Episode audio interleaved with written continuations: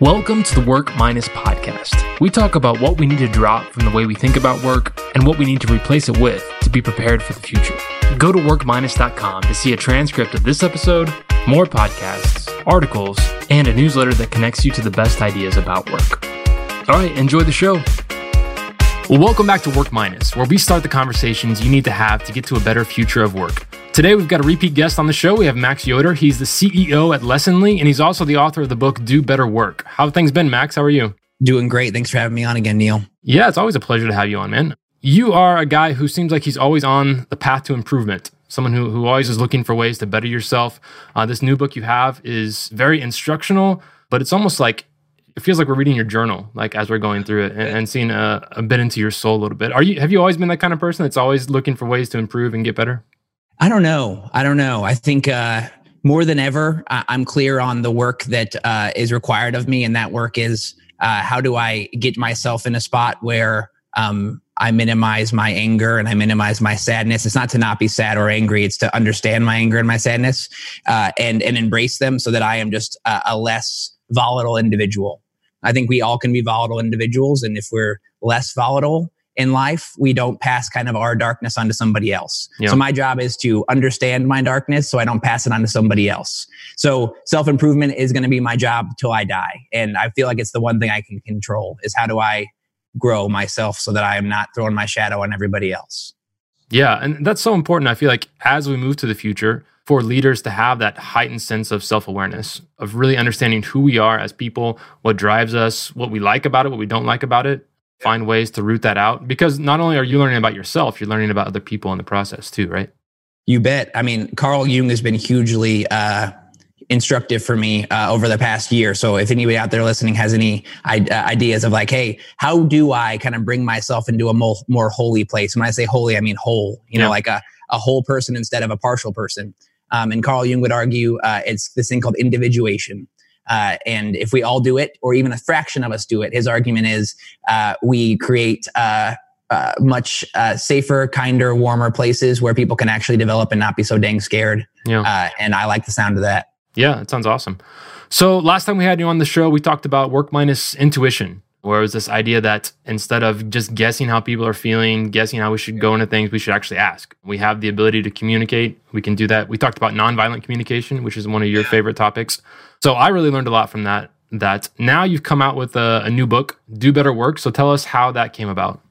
Yeah, uh, the big idea was um, our mission statement is help people do better work so they can live better lives. And uh, defining what better work meant was important to us as an organization uh, Kyle Lacey, uh, as our chief marketing officer, he suggested uh, I'd been writing weekly notes. I still write weekly notes. I appreciate you being a reader of them. I always appreciate your comments on them and your your thoughts.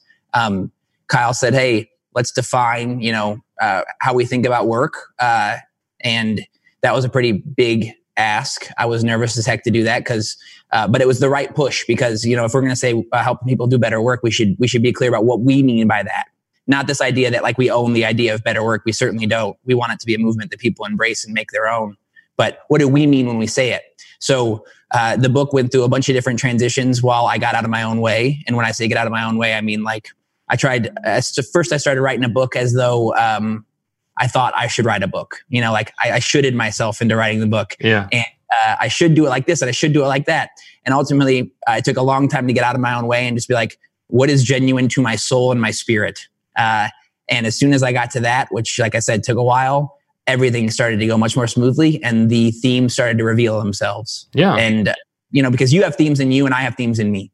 And uh, we'll find them through self exploration. Uh, and uh, that's what book writing helped me do is just self explore, find those themes, define what better work meant to me and, and to us as an institution. And that's been really rewarding.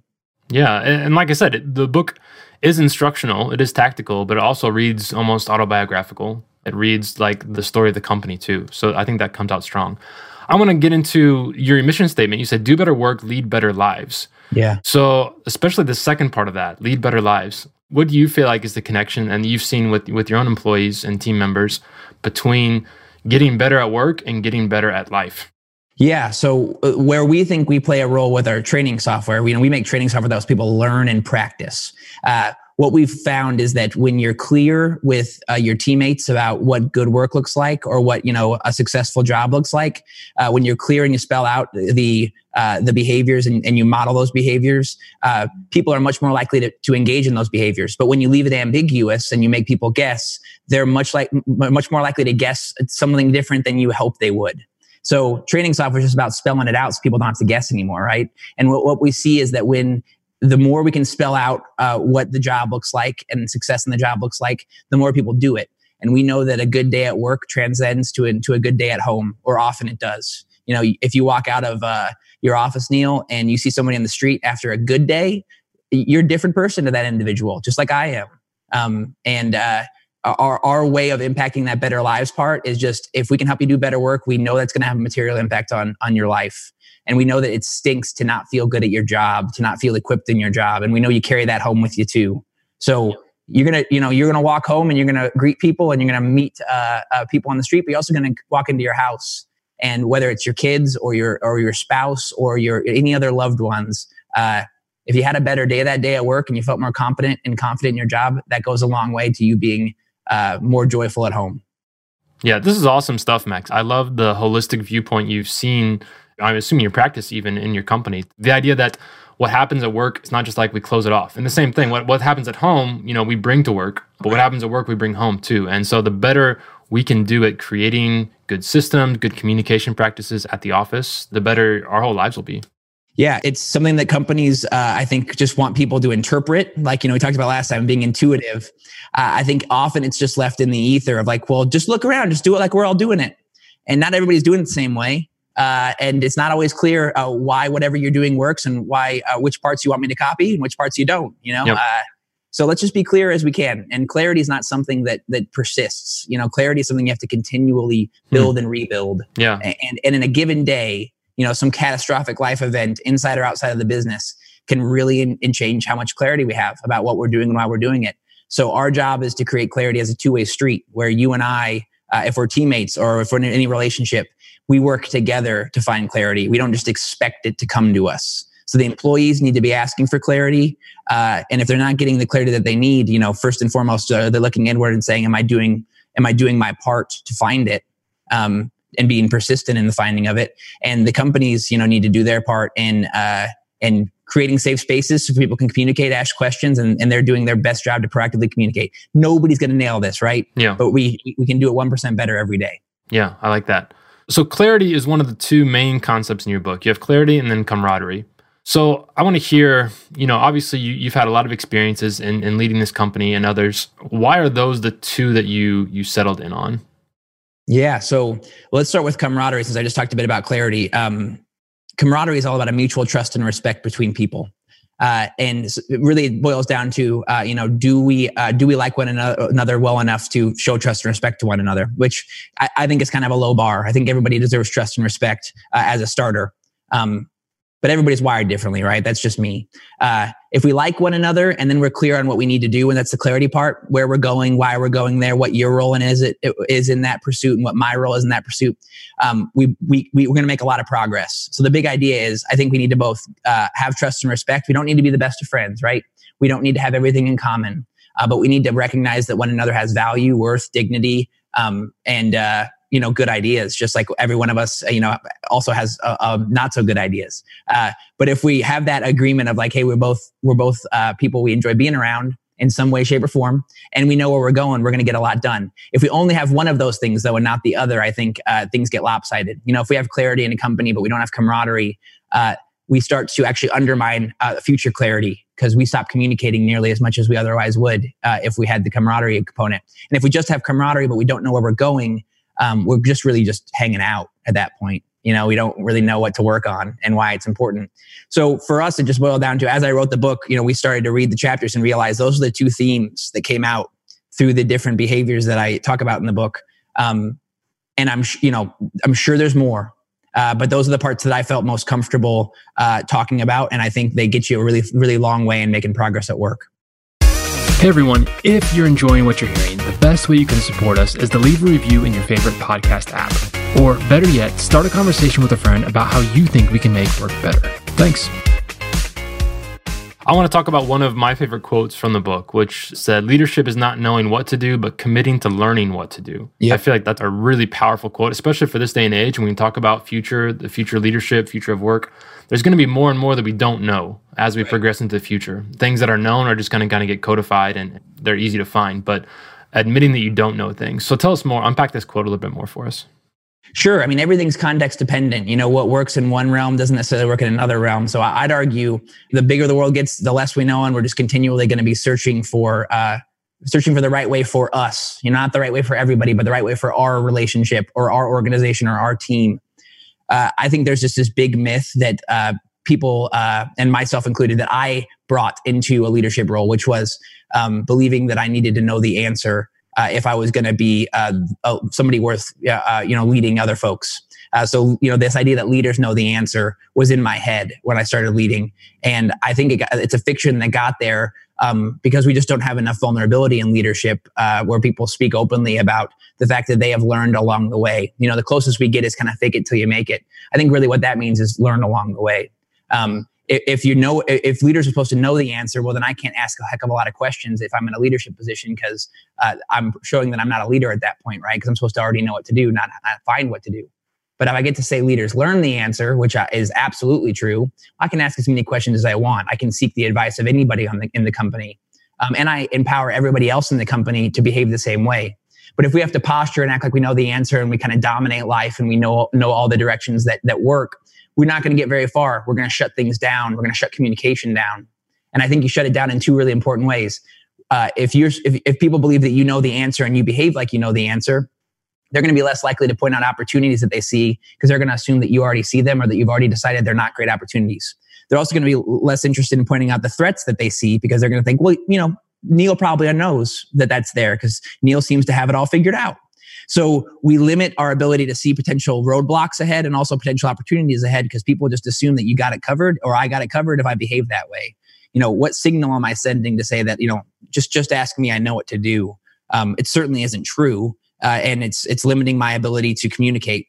And I think if we think about a great relationship, Neil, communication is the root of a great relationship the, the stronger we communicate, the clearer we communicate, the more we work on our communication with one another, the stronger our relationship is. The more our communication breaks down, the weaker our relationship becomes. I think it's a really a one to one connection of how well are we communicating. Um, of course, we have to embrace whatever we're learning in that communication uh, and adapt and uh, you know put it to work.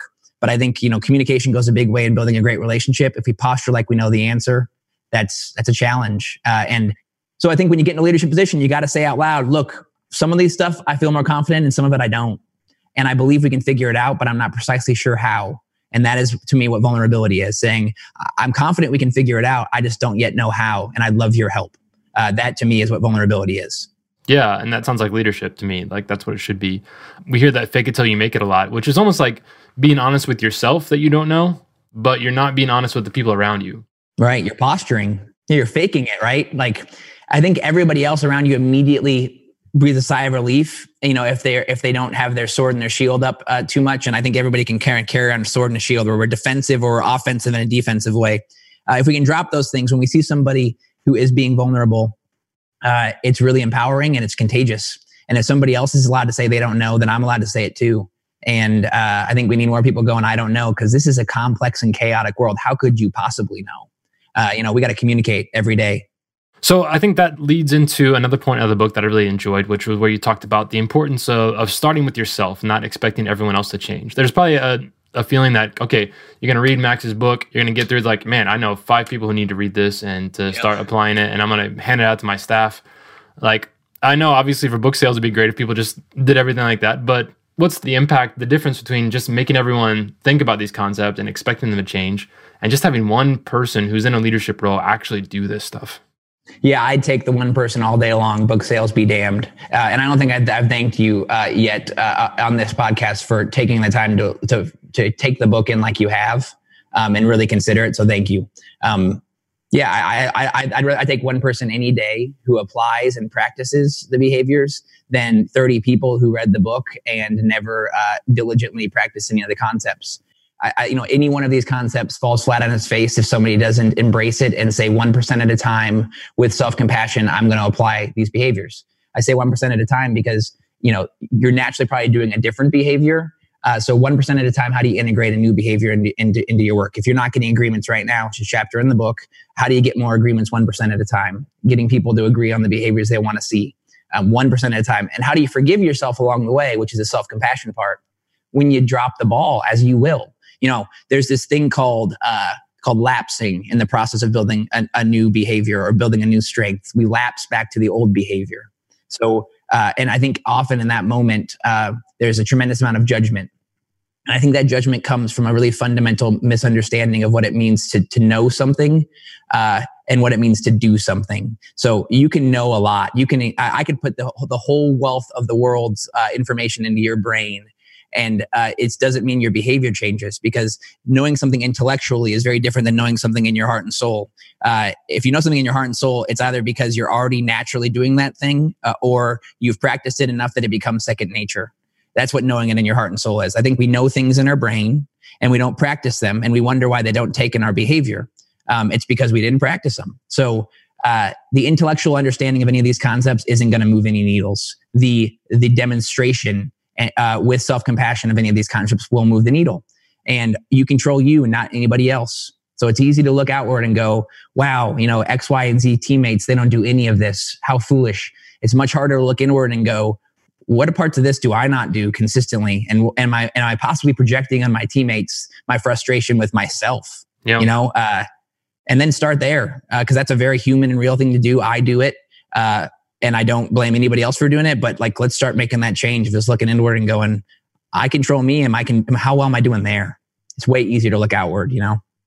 Totally. So we, have been talking about that people need to practice the concepts. We haven't really talked too much about the specifics in the book.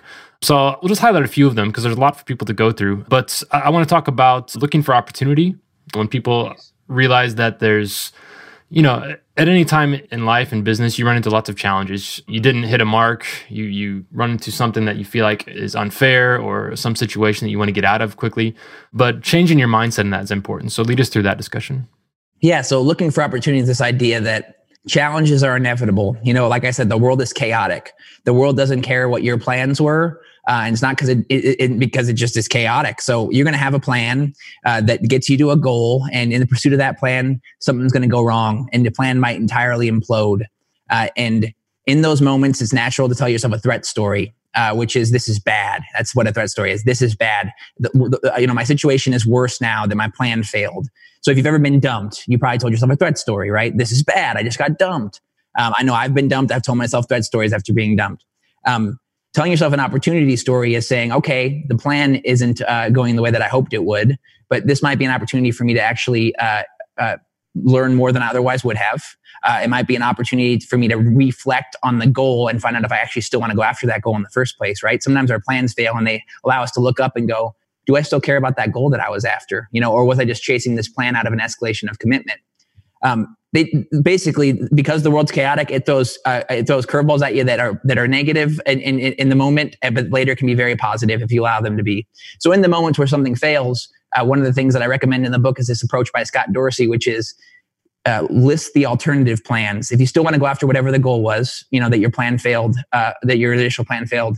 Uh, you had a, you had a plan, you had a goal. If you still want to go after that goal, r- start writing your alternative plans. And this is what Scott does a ton he does it every time something uh, goes wrong uh, at Lessonly and I ask him for help. We start listing out the alternatives and then we pick the top three, and then we pick our top one. It's a very simple exercise to get you back in the horse. Now you have uh, a new plan again and you can start building momentum again.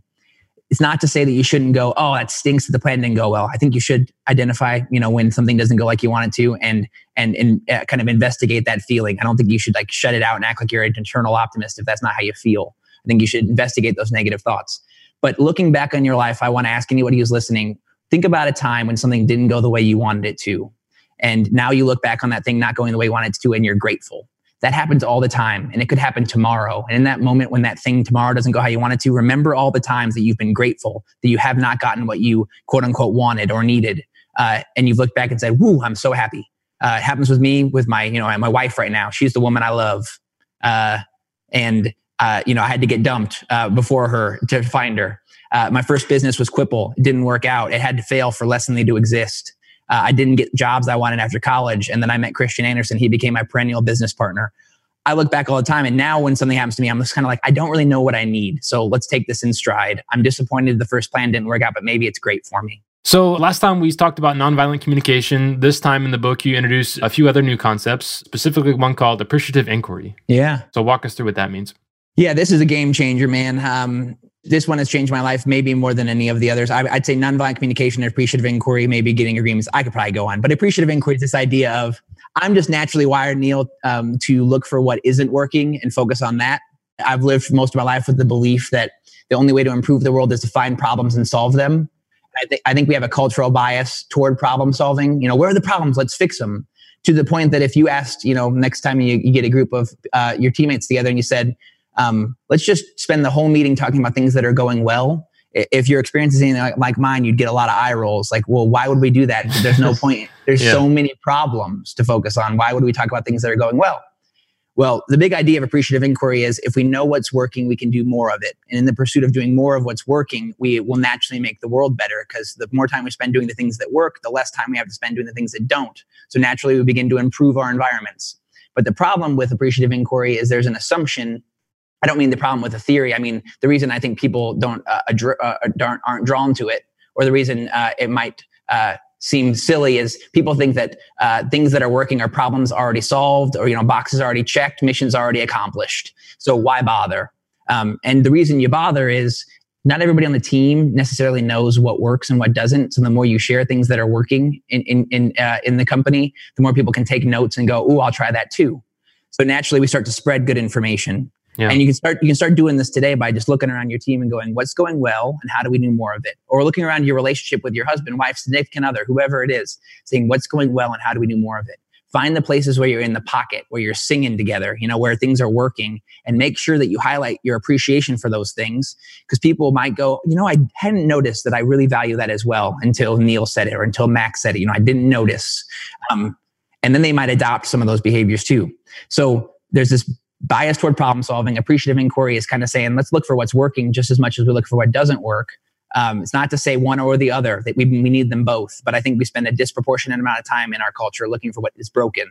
And if we spent more time saying, where are we succeeding? Where are the things that are working? Uh, happening what what causes them to work and are we sharing those things we'll naturally start to elevate those things so more people can do them yeah absolutely i love those topics just stepping back and, and, realizing, even looking back in my own career, my own life, I sense that same thing that one, I, I'm also attracted to problems. And sometimes those problems, like you said, they can become those opportunities for us to grow and yeah, can be, be great things.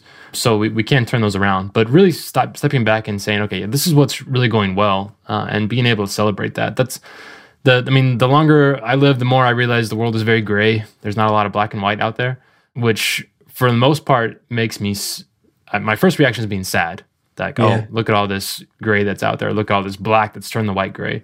Yeah. Uh, or not to assign color values or anything like that. I hear you, uh, man. I hear you. but to realize that, yeah, even though there is a lot of things that are, are bad in this world, there is a lot of good too. And there's a lot of good things we can appreciate. So I like that. Yeah, I, would question the premise and just in general on we don't even know what's good and what's bad. And I don't think you can create a positive thing without also creating an opportunity for something to not go how you wanted it to go. So yeah, more of the story is I think the world is ambiguous, and I think that's what makes it interesting. Uh, let's spend time talking about what we appreciate, not because it necessarily just because it makes it feel good, though that is a big benefit, but because it helps give people a playbook for what works, and they can execute that playbook. Yeah. All right. Well, to close us out, Max, let's just do this last one. Um, bring brightness to the room is the one you close with. I think is a just another positive thing to leave people with. So, what was the inspiration for you to bring that in? Why did that kind of say, no, we have to have this one in the book? It's got to be there. Yeah. Um, so bring brightness to the room. Uh, I closed the book with uh, that chapter because it, it, reinforces the main idea of you are contagious. Uh, and and it focuses on you being contagious in a, in a space, whether it's a physical space or a digital space. Uh, if if you walk into a room, no matter what power you have in that room, and you are uh, discouraging about whatever the topic at hand is, or you're just your energy uh, is low, or you say something like "this is going to be boring," or "this isn't going to be fun," you have an impact on the people around you. Uh, they will begin to mimic uh, or or, or, or adapt uh, or adopt whatever it is you're doing, no matter what your rank or role is uh, in the in in the room in the room. It, it, basically, it's just a reminder that we all carry a tremendous amount of ability to impact people. So, bringing brightness to the room is this idea of you don't have to be the most chipper person in the world. Do not be disingenuous to your own constitution. But uh, you can walk into a room with a face without a smile on your face and, and, and genuinely say, I'm looking forward to working with you all. Um, and uh, it's a beautiful thing. And that's all I'm asking anybody to do when they bring brightness to the room. And if you don't feel that in a given day, you know, you're a human. Good news, you're a human. You're not going to be bright every day, right? And just letting the room know if you're off on that day so that they don't inter- interpret it as, uh, you know, Max being off uh, because of something that happened in the room. I could have had something going on at home and just simply saying, today's just not my day. It's nothing to do with this. Uh, I, I, hope I'm not, uh, you know, negatively impacting anyone here, but it's just I'm not feeling it today. Then you can be supported. Uh, and but but most of the days you can probably come in and say, all right, we have this 30 minutes allotted to, to do this thing. Let's do it. Yeah. You know, let, let, let's enjoy it. I think it's just a helpful reminder that we've proven contag- emotions are contagious. We've proven it again and again. And I cite a few different studies in the book. I don't cite a lot of studies in the book, but that's one where I cite two.